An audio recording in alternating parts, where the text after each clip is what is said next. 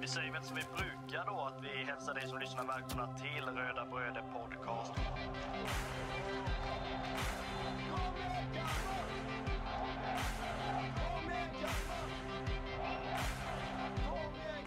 Vi är ju tre bröder som eh, driver en podcast som heter Röda Bröder Podcast. Eh, det är jag, Kristoffer Karlström, och det är min lillebror Marcus och min andra lillebror Andreas. Podcasten handlar bara om Kalmar FF.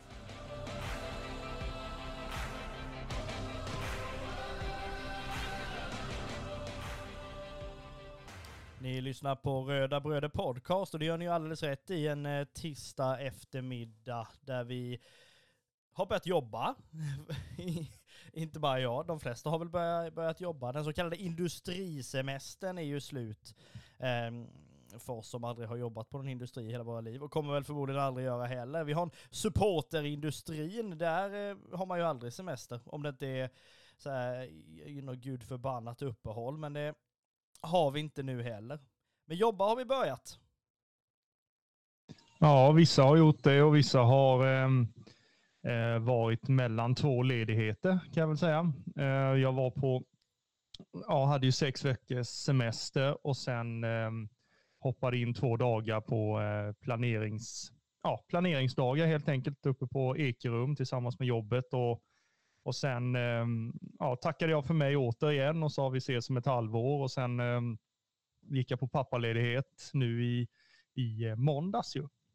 Det som är roligt är väl så här att då, då är du med och planerar upp en eh, termin. Vi jobbar ju på skolan nu för er som inte har hängt med i vår podd från start. Ni andra vet ju om det. Men då har ju du varit med och planerat upp en liksom eh, termin som du ändå inte kommer vara en del av. Det är ungefär lite som att Eminori skulle vara med och planera upp ja, hela vårsäsongen och sen eh, tar han ett plan till Marbella eller någonting och bara jag kommer efter VM-uppehållet här i juli. Ja, lite den, lite den känslan var det faktiskt. Eh, Det var ju, det är ju speciellt att, att vara med och diskutera saker och, och sånt där. Och en del kanske tänker då att Nej, men du ska ju ändå inte vad har med ett halvår så, eh, så blandar det inte i. Men eh, lite, eh, alltså man kan ju inte låta bli ändå. Nej, blanda sig i det gör man gärna. Och vi blandar ju oss i något fruktansvärt i, eh, eller vi tror ju vi blandar oss i faktiskt. Ehm, I alla fall åsiktsmässigt väldigt mycket om vårt kära Kalmar FF som den här podden handlar om till största del. Hade inte Kalmar FF funnits så hade ju inte den här podden funnits eh, överhuvudtaget. Eh, så måste man ju säga. Någonting som, eh, nu höll jag på att göra en sån här rolig övergång här som jag inte vet om den är så bra ändå. Men alltså är det någonting som inte heller finns så är det väl just nu självförtroendet.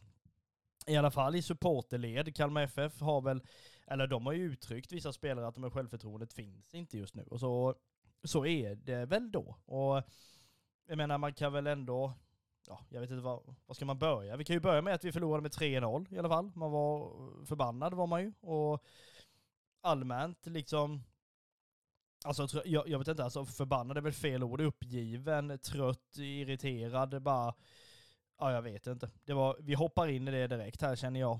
3-0 mot Sirius på bortaplan där det är är spelsystem hönsgård mer eller mindre.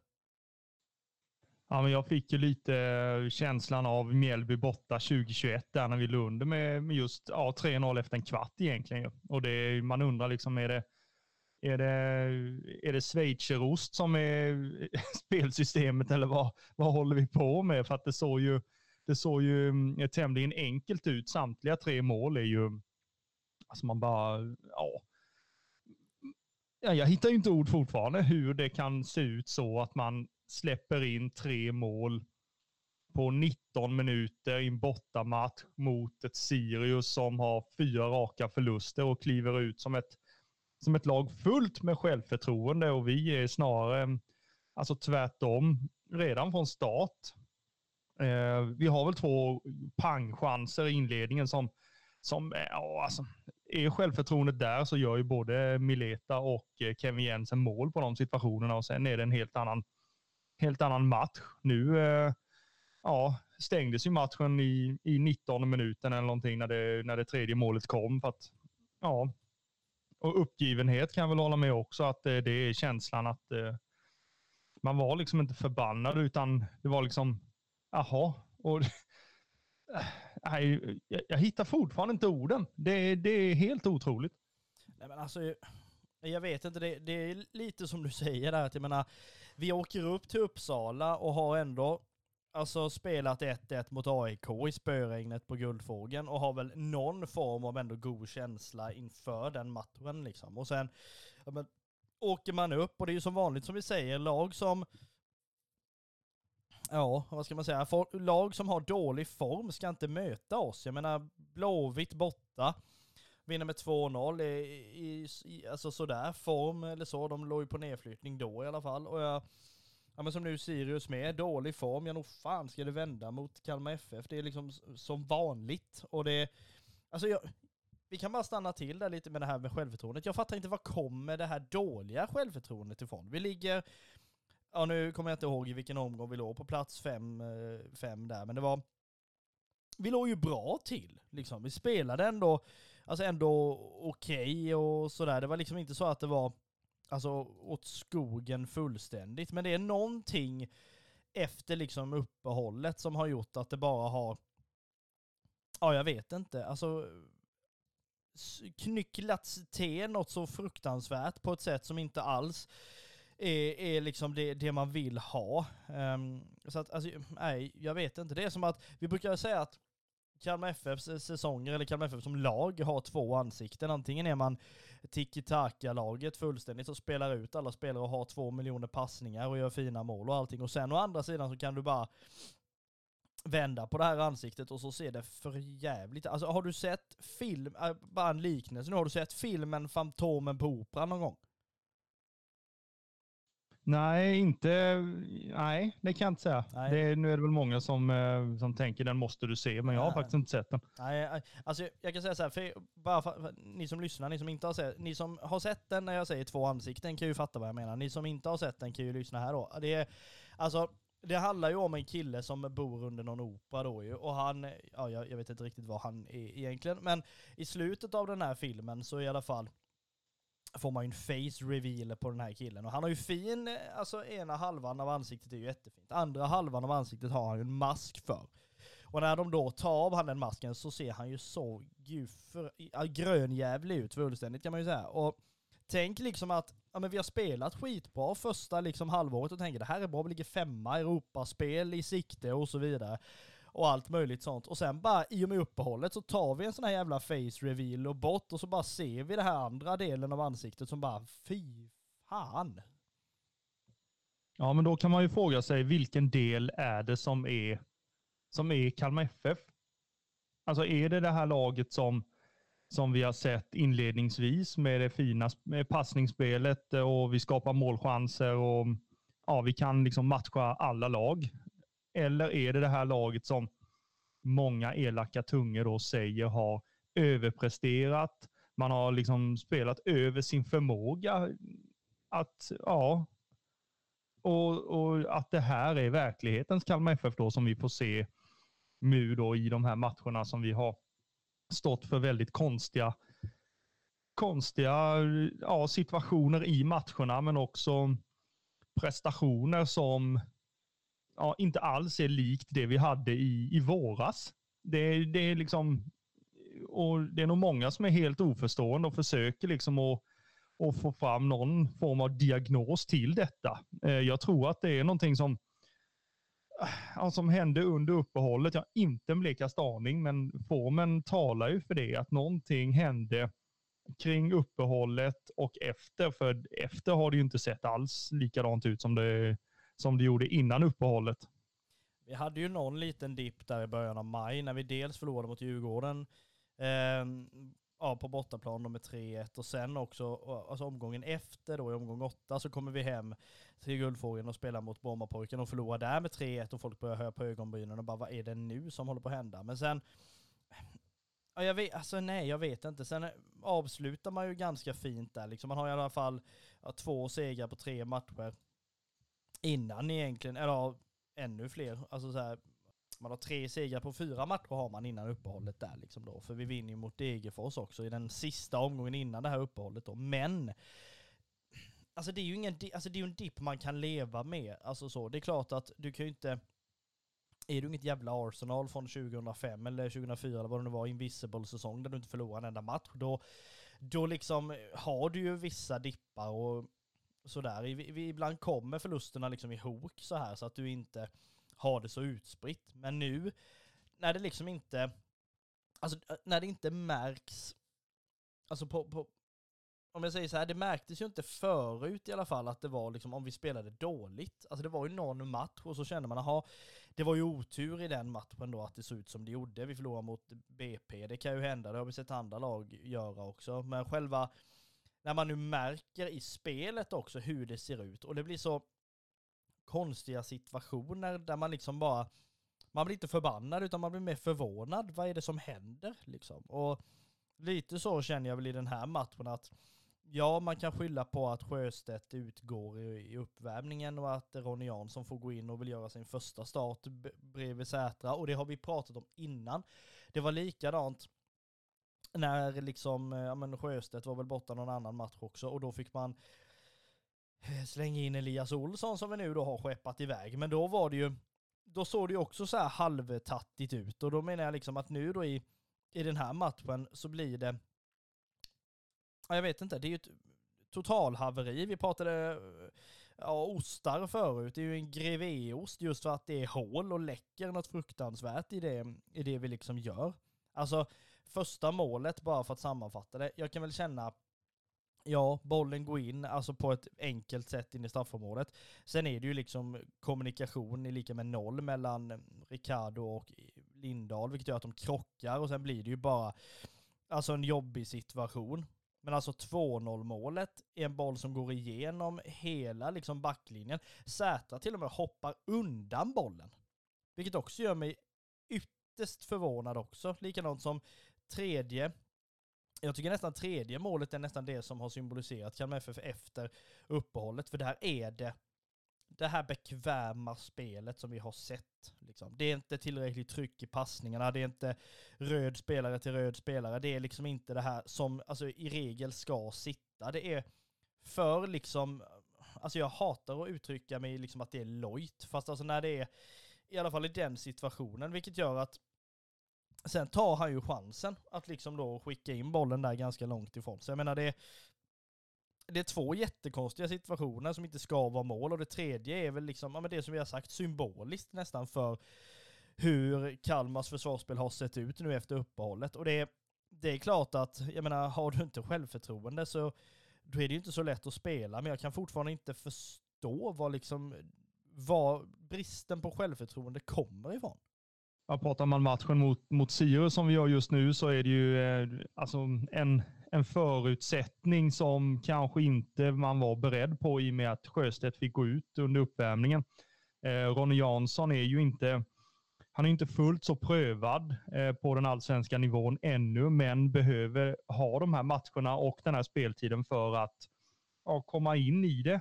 Eh, och till slut så kommer han att bli en, en stabil och, och fin eh, allsvensk mittback. Det är jag helt övertygad om, för han har de, de kvaliteterna som behövs. Men i det här då, när han är tvungen att gå ut och sen försvarsspelet har inte det bästa självförtroendet i, alltså ja, sen uppehållet då säger vi bara för att liksom hårdra det.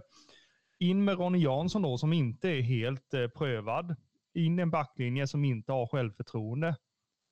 Alltså där får ju inte han den hjälpen han behöver i de här situationerna för att växa som spelare. Sätra är ju den trygga punkten han ska ha jämte sig och i den här matchen så, så är ju inte Sätra det i de här situationerna. Som till exempel 1-0 där eh, det ser ut som han försöker klacka bort bollen eh, när han följer med den här inlöpande spelaren i straffområdet eh, som får någon halvtaskig träff som går via Lindahl plus någon Sirius-spelare plus Ricardo och sen så är det ja, självmål på eh, Lindahl i statistiken tror jag. Ehm, och, och jag menar där, i de situationerna när man kommer in, han har inte startat speciellt mycket matcher ju, så att eh, då är det inte så konstigt att man inte är helt, alltså man, man, man är liksom inte inne i spelet och inne i i den allsvenska nivån. Men det är ju som, som Jörgen Pettersson har sagt till exempel, att de här spelarna som, som kommer upp och behöver speltid, det är klart att de ska ta chansen, men samtidigt så är det ju en kollektiv, ett kollektivt ansvar att eh, försöka få in dem i, i, eh, i spelet och i, ja, i kulturen helt enkelt som vi har i, i laget. Så mm, ja, jag tycker väl att alltså Ronny Jansson höll ju på att få lite skit på, på sociala medier, men jag tycker inte att det är han som ska ha det i de här situationerna för att han, han får kliva in. Han är ganska oförberedd på att få spela eh, från start, men, men går ändå in med, med den, eh, vad ska jag säga, pondusen som, som han är kapabel till just nu. Sen är det ju inte en ursäkt att man inte ska gå in 100% i, i varje situation när du har en Kalmar FF-tröja på dig, för det är liksom en, en förutsättning oavsett vilket, vilket allsvenskt lag man spelar i, stort som litet, så är det de kraven som supportrar har på sina spelare att när man kliver in i sitt lag Sverige, då är det 100% som gäller i varje situation, varje match. Ja, 100% inställning. Ja men alltså det är ju det jag menar. Jag menar jag har inga problem med att Ronny Jansson får hoppa in. Det är klart att han ska göra det om nu Sjöstedt inte är tillgänglig. Men när Sjöstedt Sätra ändå är alltså ett oljat maskineri som bara har gått i två år och har funkat liksom. Då är det ju också upp till Lars Sätra när då Ronny Jansson kommer in att okej, okay, så här gör vi liksom. För jag menar Sätra har spelat där och inte missat många matcher på liksom två år. Då är det ju, alltså jag säger inte att han är någon form av mentor, men jag säger ju ändå att han ska väl ändå ta det ansvaret att då, ja, alltså förstår vad jag menar. Att in, inte handleda, men liksom hjälpa till i det här att Ronny Jansson ska känna sig bekväm. Och då, om man då liksom drar sådana, alltså grejer i liksom försvarsspelet där det liksom, där det ser väldigt liksom, eh, alltså bekvämt ut, då blir det nästan att Ja, jag vet inte, det är nästan så att han inte är beredd med att han liksom har Ronny Jansson bakom sig. Typ, men det är väl Sjöstedt som är här. Nej men nu är det ju inte det.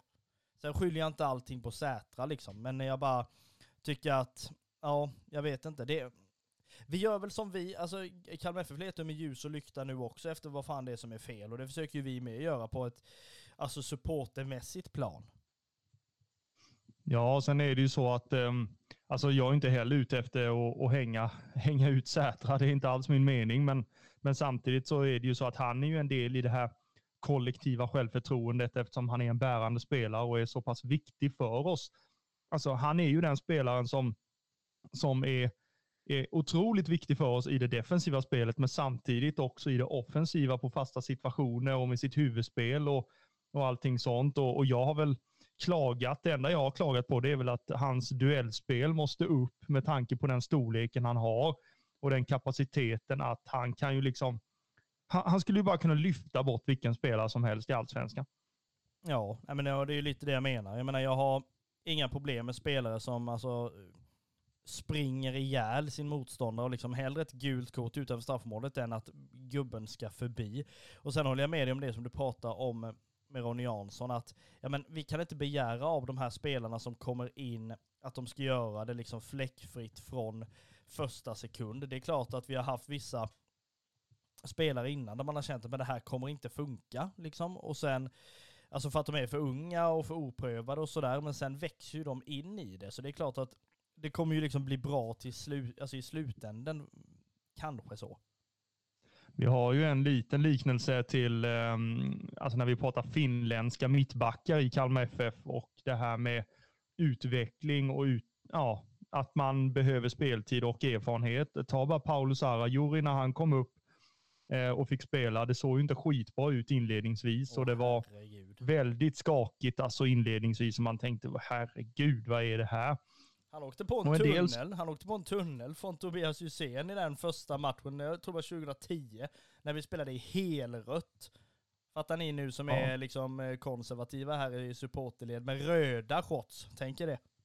Ja, precis. Ja, men det var väl eh, välkommen till allsvenskan på något vis eh, för Paolo Sarajou i den situationen. Sen så är det ju en, en spelare numera som man minns tillbaka som, som gjorde otroligt fina prestationer och var väldigt stabil i i den rödvita tröjan och nu, alltså, eh, vad ska jag säga, det är många som har ropat på att han ska komma hem igen och han har den, den statusen. Så att Eh, Ronny Jansson har ju, alltså det är det jag menar, att han har de möjligheterna att kanske växa ut till en, till en sån bärande och viktig spelare också.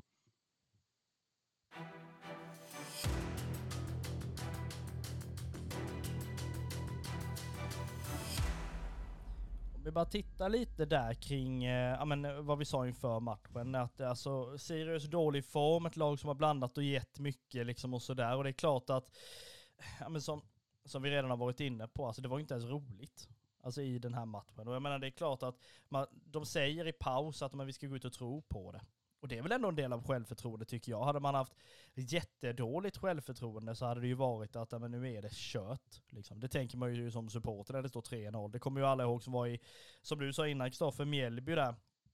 Man är under med 4-0, bara vi har åkt så här långt, vi skiter i vad det står. Liksom. Nu spelar det ingen roll. Eh, och sådär. Men det känns som att nu börjar det bli lite så här att det kliar lite. Alltså ska jag vara helt ärlig och säga. Nu börjar allvaret att smyga sig på. De här domedagstweetsen börjar komma igen. Där det liksom är, ja, jag vet inte vad. Alltså ja, det är ju väldigt tajt serie i allsvenskan. Det får man ju ändå säga. Och det är, alltså spänningen stiger något fruktansvärt för varje omgång. Vi är snart inne i sista tredjedelen och då är det folk som börjar då mena med att ja, nu har vi sju poäng ner till kval. Ja, vi har tio poäng ner till nedflyttning. Absolut.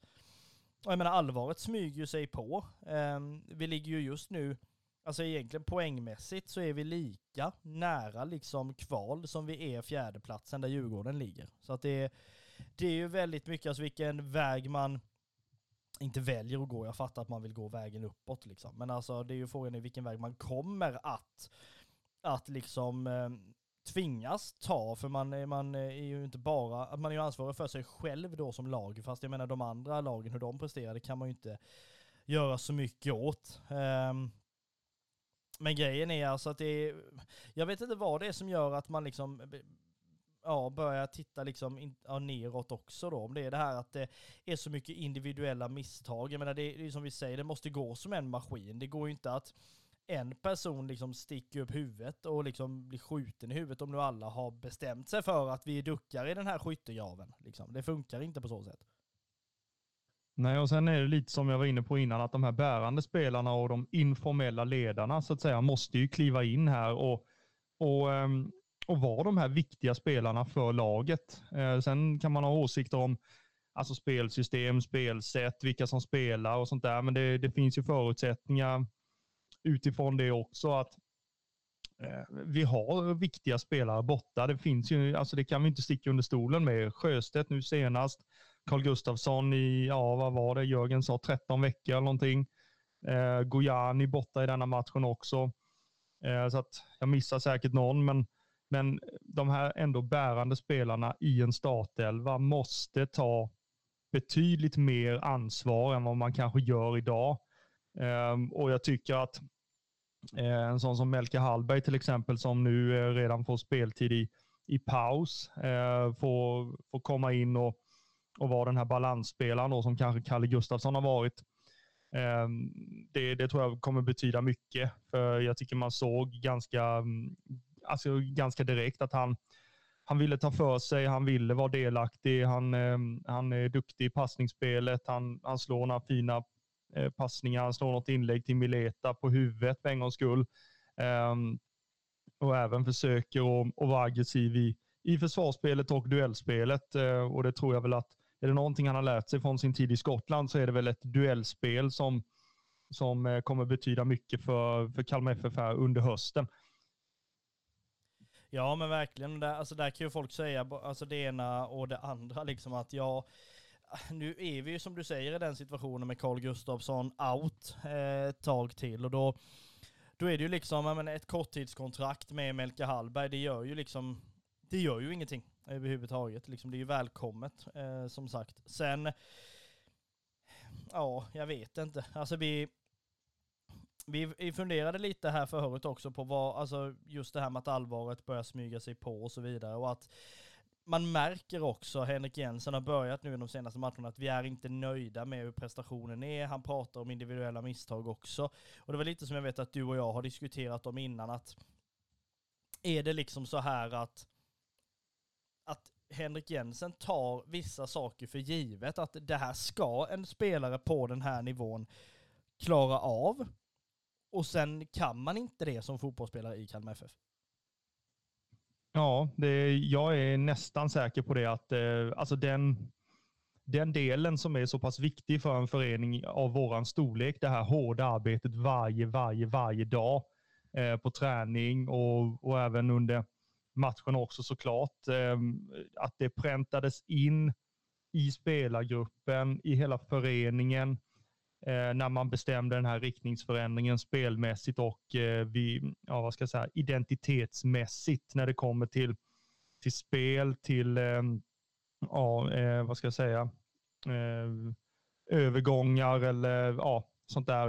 Vilka typer av spelare vi ska ha i vårt lag, eh, hur vi ska spela, att det inte är tränaren som, som bestämmer det i huvudsak, att man går in och ändrar en hel, en hel liksom, eh, vision eller vad jag ska säga.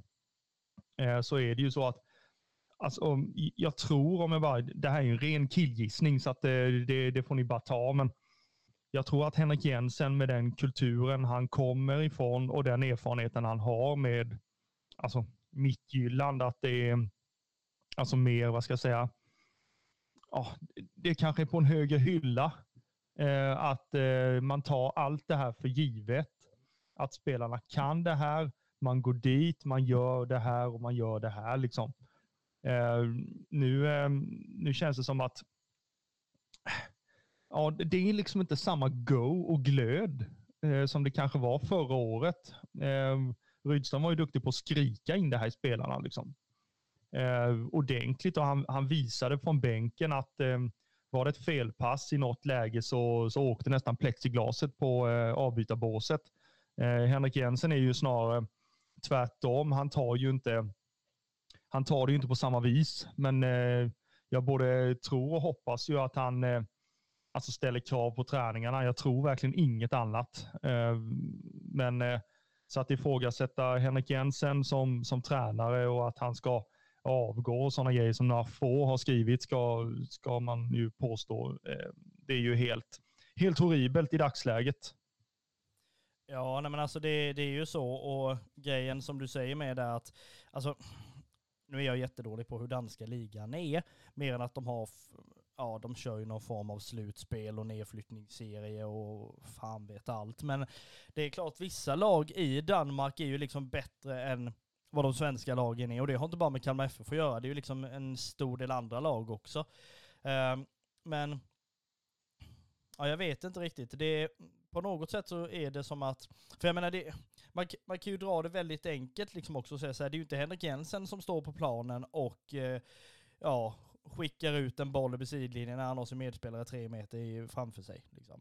Jag menar han kan ju bara, han har ju sin del att han kan ju ropa och skrika, spring åt det hållet, gör så här, han kan rita på tavlan och hålla på med de olika grejerna så här, men det är inte han som i slutändan skjuter utanför straffområdet eller väljer att passa istället eller väljer att göra olika saker liksom. Precis lika lite som som vi supportrar har det. Jag menar man brukar säga att supporter kan skrika in en boll i mål. Jo men du har fortfarande spelare som måste då lyssna på det här unisona skjut som kommer liksom. Det, det, det, ja jag vet inte. Men det här, och det här är också någonting man ändå kan tänka. Jag tar ju alla dagar i veckan att vi hamnar Alltså, ge mig femma till tia liksom. Jag bryr mig inte. Jag menar det, jag blev nästan förbannad och kände ju det när vi kom till Europa. Och det var jätteroligt att spela i Europa, men sen visade det att vi inte kunde det i år. Eh, liksom för att vi åkte ur med buller och bång. Och då, då har jag inga problem med att skita i Europa nästa år. Just för att liksom vi ska pränta in det återigen. Och de här, de här tränarna har ju ett antal år på sig och då, då kanske det inte sitter från början. Och det är som vissa experter menar då, som du säger, att och Rydström präntade in någonting och sen har det lagt sig lite. Liksom. Ja, det skulle ju vara på ett annat sätt. Eh, Jensen pratade ju på sin första presskonferens om att eh, eh, det här är inte en eh, evolution, det är en revolution. Alltså att det är en, en fortsättning, en utveckling på det spelet, den grunden som har lagts. Ehm, och alltså, sen, sen tycker jag i de senaste matcherna att man har kanske tummat lite på grunden i spelet med alltså, vi var ju hur stabila som helst nästintill eh, försvarsmässigt eh, förra året. Eh, vi, gjorde, vi gjorde ju inte mest mål, men vi släppte inte in mest heller.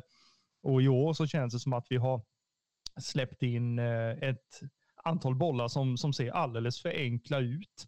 Och ehm, då är det klart att ja, det finns ju lite ändringar i spelet med visionen om att vi ska skapa fler målchanser framåt. Eh, för det, det var ju det som var problemet med, med Rydström, att vi spelade ju bollen och vi hade bollen hela matcherna, men vi skapade inga riktiga, inga riktiga målchanser. Och det är ju det som är det tydliga uppdraget för Henrik Jensen, att eh, du ska se till att, att vi skapar fler, kommer till fler lägen eh, och då kommer det betyda att vi gör fler mål på sikt då givetvis. Men, och lite så är det ju att man, detta året får väl kanske vara någon form av mellanår då när man, när man tar in Henrik Jensen. Det är en annan typ av spel. Jag menar, jag tycker att vi, vi med Rydström, så var bollen på vänstersidan så var alla spelare på vänstersidan och man kombinerade sig fram och det var bara alltså kanske någon som gick på bortre. Liksom. Annars så var det ju strikt under kontroll att man skulle kombinera sig fram under,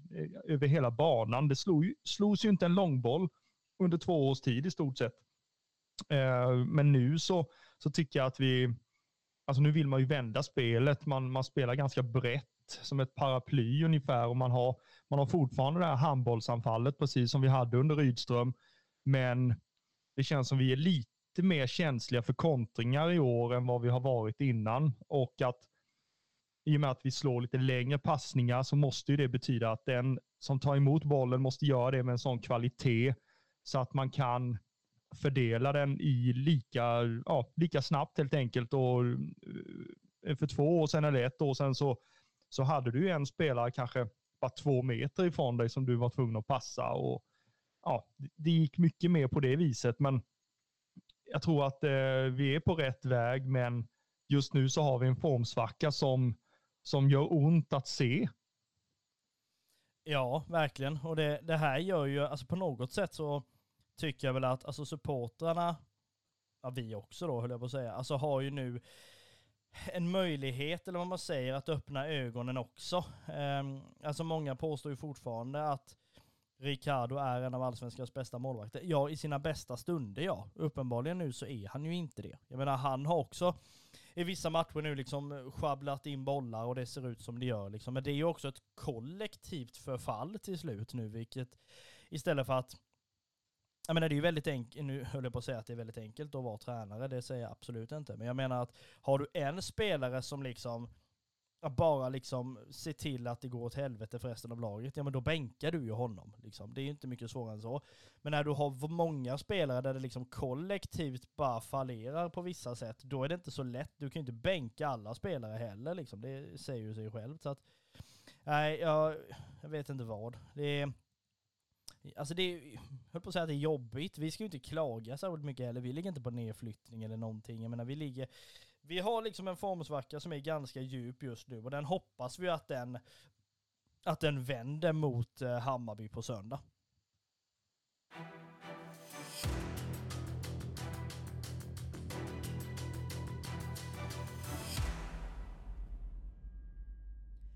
Får inte glömma att innan matchen eh, mot eh, Hammarby på söndag så har ni fortfarande chansen att eh, skicka till oss på sociala medier för att vara med i den här unika beställningen av våran tröja som Röda Bröder har tagit fram, nämligen Jävla bönder, ni har ingen Ölandsbro-tröjan som fortfarande finns tillgänglig i både röd, svart och vit. Ehm, rullar in ett antal beställningar lite så här dag för dag och vi vill påminna om att vid klockan 12 på söndag, det vill säga ett antal timmar innan matchen mot eh, mot Hammarby så klickar vi på beställningsknappen och sen rullar det iväg en faktiskt vår största beställning eh, hittills. Eh, och faktiskt en mycket större beställning än vad vi trodde att vi skulle behöva skicka iväg eh, för det här. Så vi, till er som redan har beställt den då utav oss vill vi tacka er så jättemycket. Och vi gör vad vi kan för att de ska finnas på plats till matchen mot Mjällby. Sen hoppas vi ju att allt som har med postgång att göra också är med oss i det naturligtvis. Men ni som inte har beställt den, det är inte för sent. Men beställ den innan söndag klockan 12, för då är det för sent.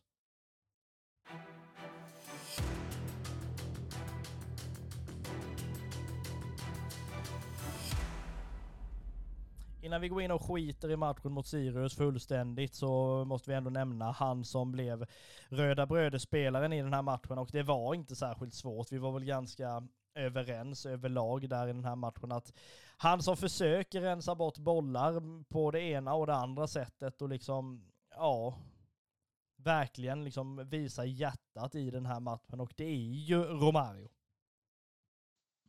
Ja, han har ju fått väldigt mycket ljus på sig den senaste tiden, Romario, och det är ju inte, alltså det är inte fel överhuvudtaget. Eh, Romario är ju ett föredöme för samtliga i den här föreningen eh, och läser man intervjuerna i Barometern till exempel den senaste tiden och ett inslag på Discovery Plus som, eh, som finns ute och titta på i, i hans hem då, eh, där Ricardo är på besök dessutom, så, så, eh, så är det ju en en, eh, en spelare och en människa som eh, man inte vill ska försvinna från vår förening. Ehm, han, han beskrivs ju som att han, han kommer till träningen och njuter varje dag att få, att få spela och träna och, och bli bättre. Och, och jag menar, han är snart 38 år och ser ut som en alltså 25-åring i kroppen. Ehm, och, och jag menar, han, han, han flyter ju fortfarande runt på planen. Jag menar, han, alltså, de stegen vill man gärna har själv. Jag menar, jag, jag kan ju knappt se att han nuddar marken när han springer för att han, han har så lätta steg eh, hela tiden och han har ju sin, sin fina teknik och kan bjuda på det lilla extra. Och, nej, han, han älskar ju verkligen vår förening och vi älskar honom. Så att eh, i matchen mot Sirius så tycker jag att det är han som, eh, som sticker ut på ett positivt sätt. Att han oavsett vad det, vad det står på tavlan eller att laget har en eh, självförtroende dipp så, så fortsätter han ändå att mata på liksom. Ja, men det gör han ju verkligen och eh, är det någon som kommer älska kommande match mot Hammarby så är det ju eh, Romario. Dels för att om han får en frispark emot sig, eh, eller med sig ska jag säga, så kommer ju den grönvita sidan av Guldfågeln i alla fall att visa sitt missnöje. Men det skiter vi ju som vanligt i. De kan ju skrika mycket de vill. För er som eh, bara vill ha infon här då så kan vi ju säga att vi möter ju som sagt Hammarby då den 20 ehm, augusti. Som eh, då eh, laget som har sin hemmaarena i Tele2 Arena ligger just nu på en sjätte plats med 28 inspelade poäng. Man har två poäng mer än Kalmar FF. Eh, har släppt in lika mycket mål. Man har faktiskt, man har faktiskt bara gjort dock eh, fyra fler ska vi säga. Um, man ligger lite så här i en hyfsad form ändå. Man har förlorat först mot BP på bortaplan. Lätt hänt även på hemmaplan. Man har vunnit däremot mot eh, både Norrköping och då Elfsborg med 2-1 respektive 1-0 på eh, hemmaplan. Man har bästa målskytt i eh, Viktor Dukanovic med eh, fem mål. Ehm, och det är ju ändå ett lag som brukar tycka om att göra mål, i alla fall ehm, om man liksom har sett till de senaste eh, säsongerna. Det går fort när Hammarby spelar fotboll och det ska helst svänga både fram och tillbaka och det är ändå ett lag som, ja, vi måste säga nu, är inte lika namnkunnigt som innan om man eh, i alla fall tittar på startelvan som var mot Elfsborg.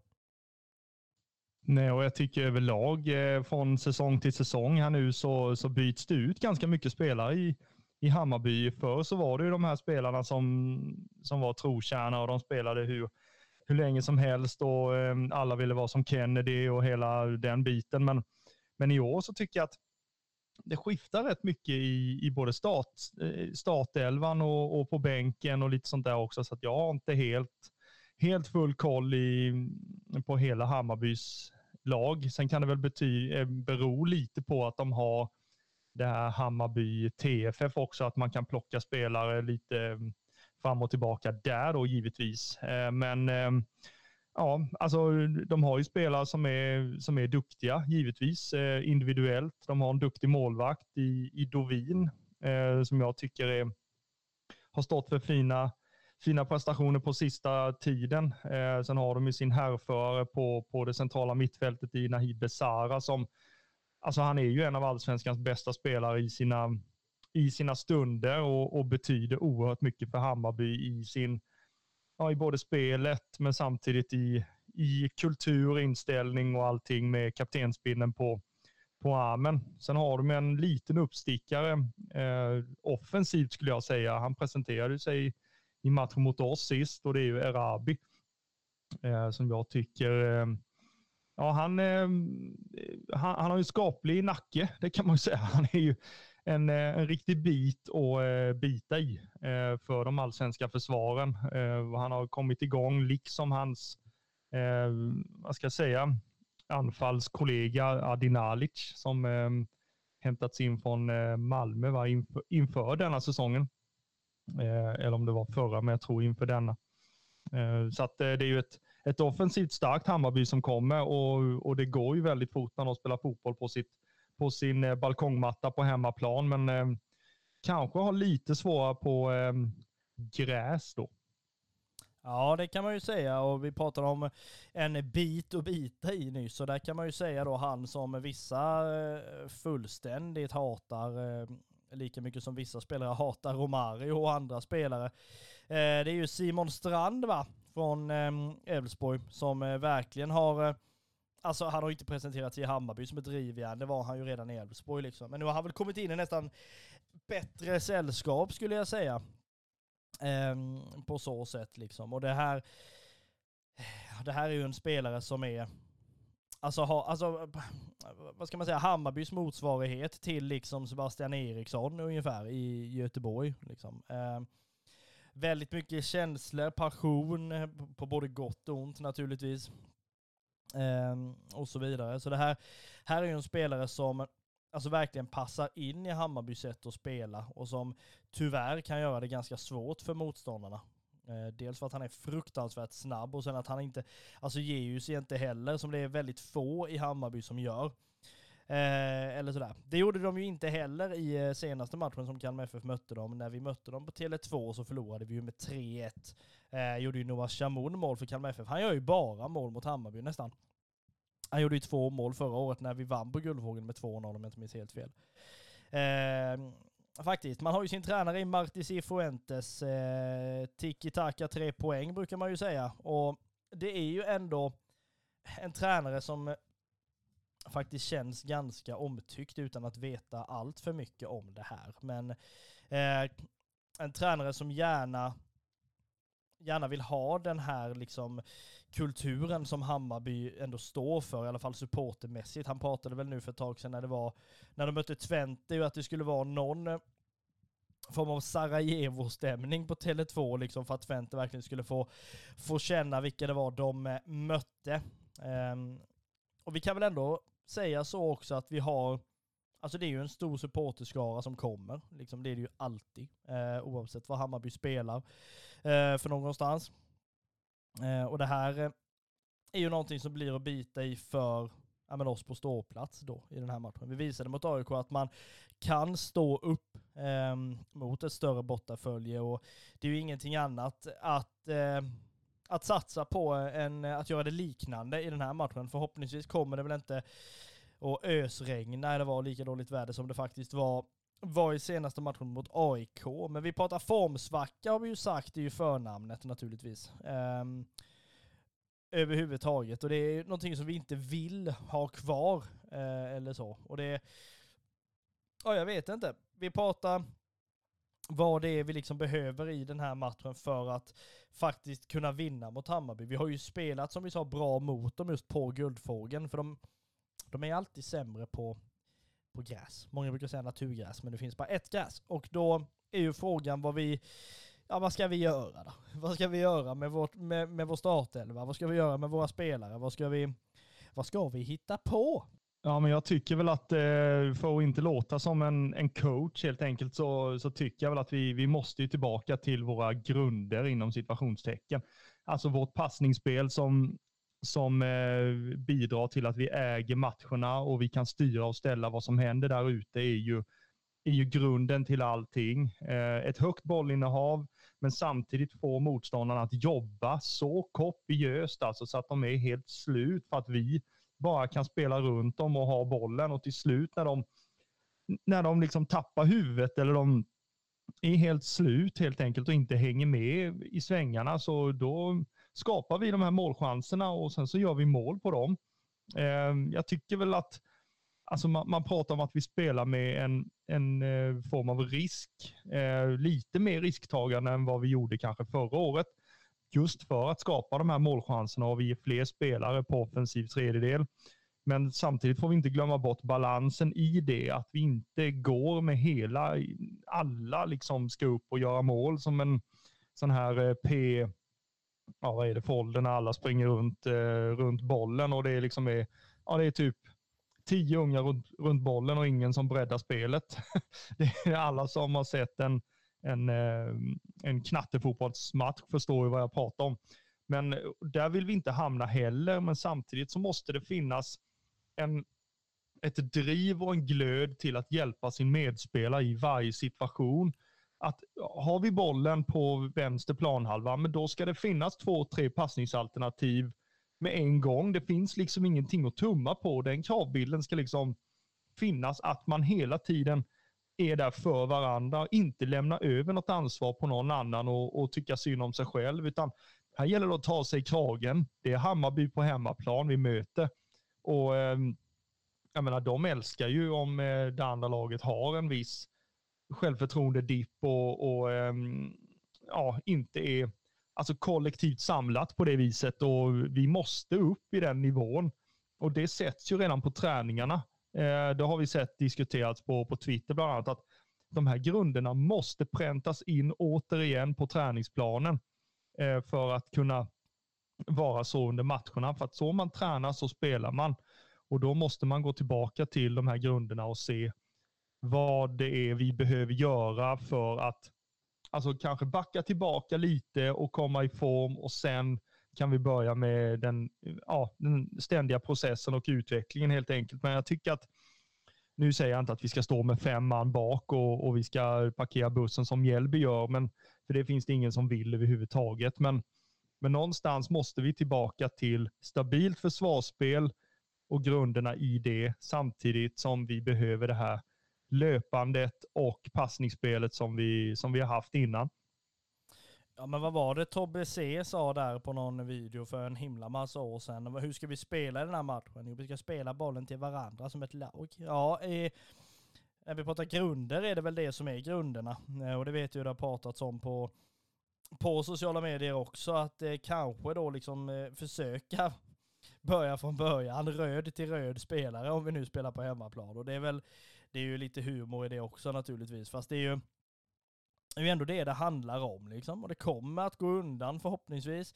Och i, ibland kan jag tycka att vi nästan har spelat lite väl, alltså vi har spelat med för högt tempo på ett sätt som vi inte klarar av liksom. Det är nästan som att vi vill något fruktansvärt spela med ett högt tempo fast vi klarar inte alltid av det. Och då rinner bollarna ut liksom. Eh, så att det är väl egentligen en jättebra alltså tanke eh, på så sätt att liksom, ska vi spela med den här höga risken liksom som vi nu har gjort, ja men då måste ju naturligtvis det finnas något understöd och sådär så att det inte bara är liksom öppen gata fullständigt. Eh, när liksom, när det väl börjar, börjar liksom bli dags för det. Men jag känner samtidigt att, alltså startelvamässigt så pratades det nu om att, ja men nu har Rajovic fått sina chanser liksom. Nu är han, fryskall liksom. Nu gäller det att vi plockar upp någon annan där. Ja, jo, men då är frågan, vem ska vi ha där då? Ska vi plocka in Hymmet som inte heller är liksom stekhet? Jag menar nu, jag vet inte riktigt alltså. Det är, det är jobbigt värre när det handlar om det där. Och det är återigen tur att vi inte tar ut något lag. Ja, det ska gudarna veta. Då vet vi inte vilken division vi hade spelat i. Men eh, skitsamma. Men om vi pratar Hymmet in och Rajovic ut så, så kommer det ju om det blir så, det är inte säkert, men jag vet att det diskuteras lite om det på, på Twitter och i andra poddar och lite sånt där. Men då kommer vi få in en annan spelartyp än vad Rajovic är. Rajovic är ju den här, ah, alltså googlar du nia så, så kommer ju Rajovic upp. Det är ju en, en sån komplett eh, nia som, som det bara går. Men Hymmet är ju snarare när han kommer in och han har kommit in i, i eh, matcherna i denna säsongen så är det ju så att han, han har ju haft en liten annan roll i spelet än en solklar nia längst upp, slår långbollar på mig och inlägg på mig. Han har ju varit den här lite mer falska nian, kanske Oliver Berg falsk nia, om ni fattar vad jag menar, som, eh, som ska ner och hämta boll, eh, göra sin gubbe eh, och lite sådana grejer. Så att, och det tror jag inte är helt negativt heller, att man, att man försöker med lite mer närhet i spelet, att man inte behöver slå långbollar ja, hela tiden. Och, för ibland har det varit lite chansbollar mot Rajovic för att man vet att han är så stor och han kan ta ner bollen och, och göra saker på egen hand. Men just nu när, när formen ser ut som den gör, alltså gör det man är bäst på då, kollektivt sett istället. Att man, man spelar med lite mer närhet och, och kontroll istället. Låt det, låt det gå lite långsammare då, bara det att vi, vi hittar tillbaka till den här rytmen och eh, kan kombinera oss fram istället då och sen ja, när vi kombinerar sistzonen. det här låter ju hur lätt som helst, men eh, så slår man ett eh, snett inåt bakåt inlägg då som eh, bara rakas in av skrabb till exempel. Jag menar det, det, det är lite sådana här grejer som man, som man tänker på när man, när man är pappaledig och barnen sover. Ja, men det, det är nästan som att gå upp och ja men vad har vi för, hur ska vi göra nu då? Ja men det är väl fan bara in med bollen i mål så löser det sig. Vinn matchen. Bara, ja jo, så enkelt är det också. Um, även om det faktiskt kanske inte är det. Uh, jag tänker mig så här, vi uh, har ändå varit inne och snuddat lite på det nu så här kring startelva och så vidare. Vi har ju plockat ut en, en startelva i alla fall som vi hade kunnat tänka oss om vi nu gud förbjude, hade tagit ut laget. Och det är ju då att eh, det är Ricardo i mål. Vi har att eh, Johan Karlsson, Lars Sätra, Rasmus Sjöstedt, om han nu är tillbaka, och David Olafsson är i backlinjen. Sen har vi Robert Gojani, Romario, Melke Hallberg från start. Sen har vi Simon Skrabb, Jakob Trenskov och då Mileta Rajovic ändå. Eh, längst fram. Och fokusspelaren faktiskt i den här matchen, det är han har vi varit inne och snuddat lite också på. Det är storebror eh, Hallberg som nu då har kontrakt med Kalmar FF i alla fall fram till årets slut. Eh, och vi såg ju när vi var på den träningen där innan matchen mot, eh, eller dagen efter eh, matchen mot AIK var det ju. Eh, så såg vi ju bland annat, alltså det är ju en fysisk spelare, han liksom har inga problem är skottvillig. Alltså en vilja som man liksom känner att, ja det, jag höll på att säga att det har saknats lite, fast faktiskt. Ja, i inledningen när han började träna med laget så var det ju mest för att hålla igång eh, i väntan på något, eh, något avtal någonstans. Liksom. Eh, och att han ändå var hemma i stan här. Eh, jag såg han bland annat när jag var nere vid, vid Långviken eh, med, med mitt jobb då. Vi skulle ha någon sån här inför beachvolleyboll-SM. Eh, eh, så var vi nere med, med klassen där och då eh, var Melke Hallberg på plats på eh, utegymmet där och körde stenhårt. Så att, ehm, han har ju försökt att, att komma i form och, och ehm, ja, hålla igång helt enkelt under ja, sitt privat, eh, personliga uppehåll då, eller vad man ska säga, från fotbollen. Och, eh, ja, man, man vill ju se hur han såg ut givetvis och efter matchen mot AIK där på den träningen med avbytare och U19-spelare så, så ser man ju att han, att han är ju duktig. Han har ju kvar sina kvaliteter, men han är lite mognare i spelet. Um, Samtidigt så, så tycker jag att han, han visar en skottvillighet som vi kanske inte har, har haft på ett tag. Jag menar, vi, vi har ju haft det här med ja, kortpassningsspelet eh, och att det ska vara fint och, och sådär. Men, men det är, det är många som skriker skjut fortfarande på läktaren och jag tror att Hallberg är ju en sån som inte behöver ens höra det för han kommer skjuta ändå. Um, och det var ju en situation där när han eh, tog ner en, eh, långboll och vände bort sin försvarare till vänster då och vek in och sköt den då distinkt i bortre hörnet. Eh, så att eh, jag menar, han kan skjuta från alla möjliga, från alla möjliga vinklar, så att jag, jag tycker att det ska bli spännande att se Melker och jag hoppas att han kliver in från start i matchen mot Hammarby, för jag tror vi behöver den, den tyngden som han erbjuder på mittfältet eh, i duellspel ihop med med Gojani till exempel. Eh, att man skapar en form av stabilitet på, på det centrala mittfältet som jag tycker har, inte har hängt med kanske på det viset i, i den här eh, säsongen. Hittills i alla fall.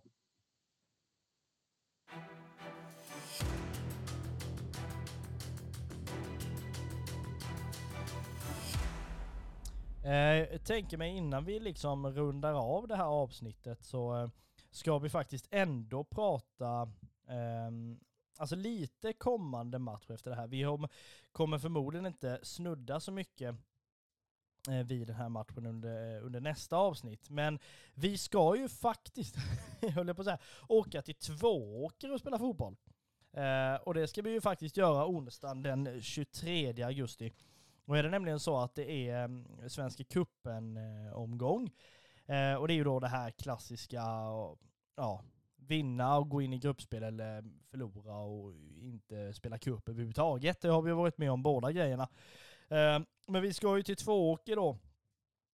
Eh, onsdagen då, eh, som sagt. Eh, 23 augusti klockan 18.00, det sa jag förut. Eh, och eh, ja, jag har inte mycket mer att säga om det egentligen, men att det är ju nästkommande match eh, på riktigt då. Ehm, eller sådär. Och jag menar, det är väl egentligen ingenting, nu kommer man ju sticka ut hakan fullständigt här och säga att det är väl bara spöa två åk idag och sen gå in i gruppspelet i, i Svenska Kuppen och det är ju inte mycket bara, har vi ju märkt innan. Eh, vissa gånger. Eh, så tänk på det. Eh, vi kommer nog nämna det lite där i avsnittet som kommer efter Hammarby-matchen, när vi ändå ska prata upp kommande bortamatch då mot eh, BP sen. Eh, den 27 augusti då eh, spelas den. Där kan man anmäla sig redan nu faktiskt till den resan eh, som eh, KFFSU eh, anordnar. Det har inte kommit upp någon direkt eh, information på kffsu.se, men det kommer väl allt eftersom. Eh, Twitter och så vidare är ju som sagt öppet för bokningar till matcher som inte är officiella än i alla fall. Ehm, så det är ju inga konstigheter med det egentligen. Men vi fokuserar först på matchen mot Hammarby och sen eh, två åker och sen eh, BP.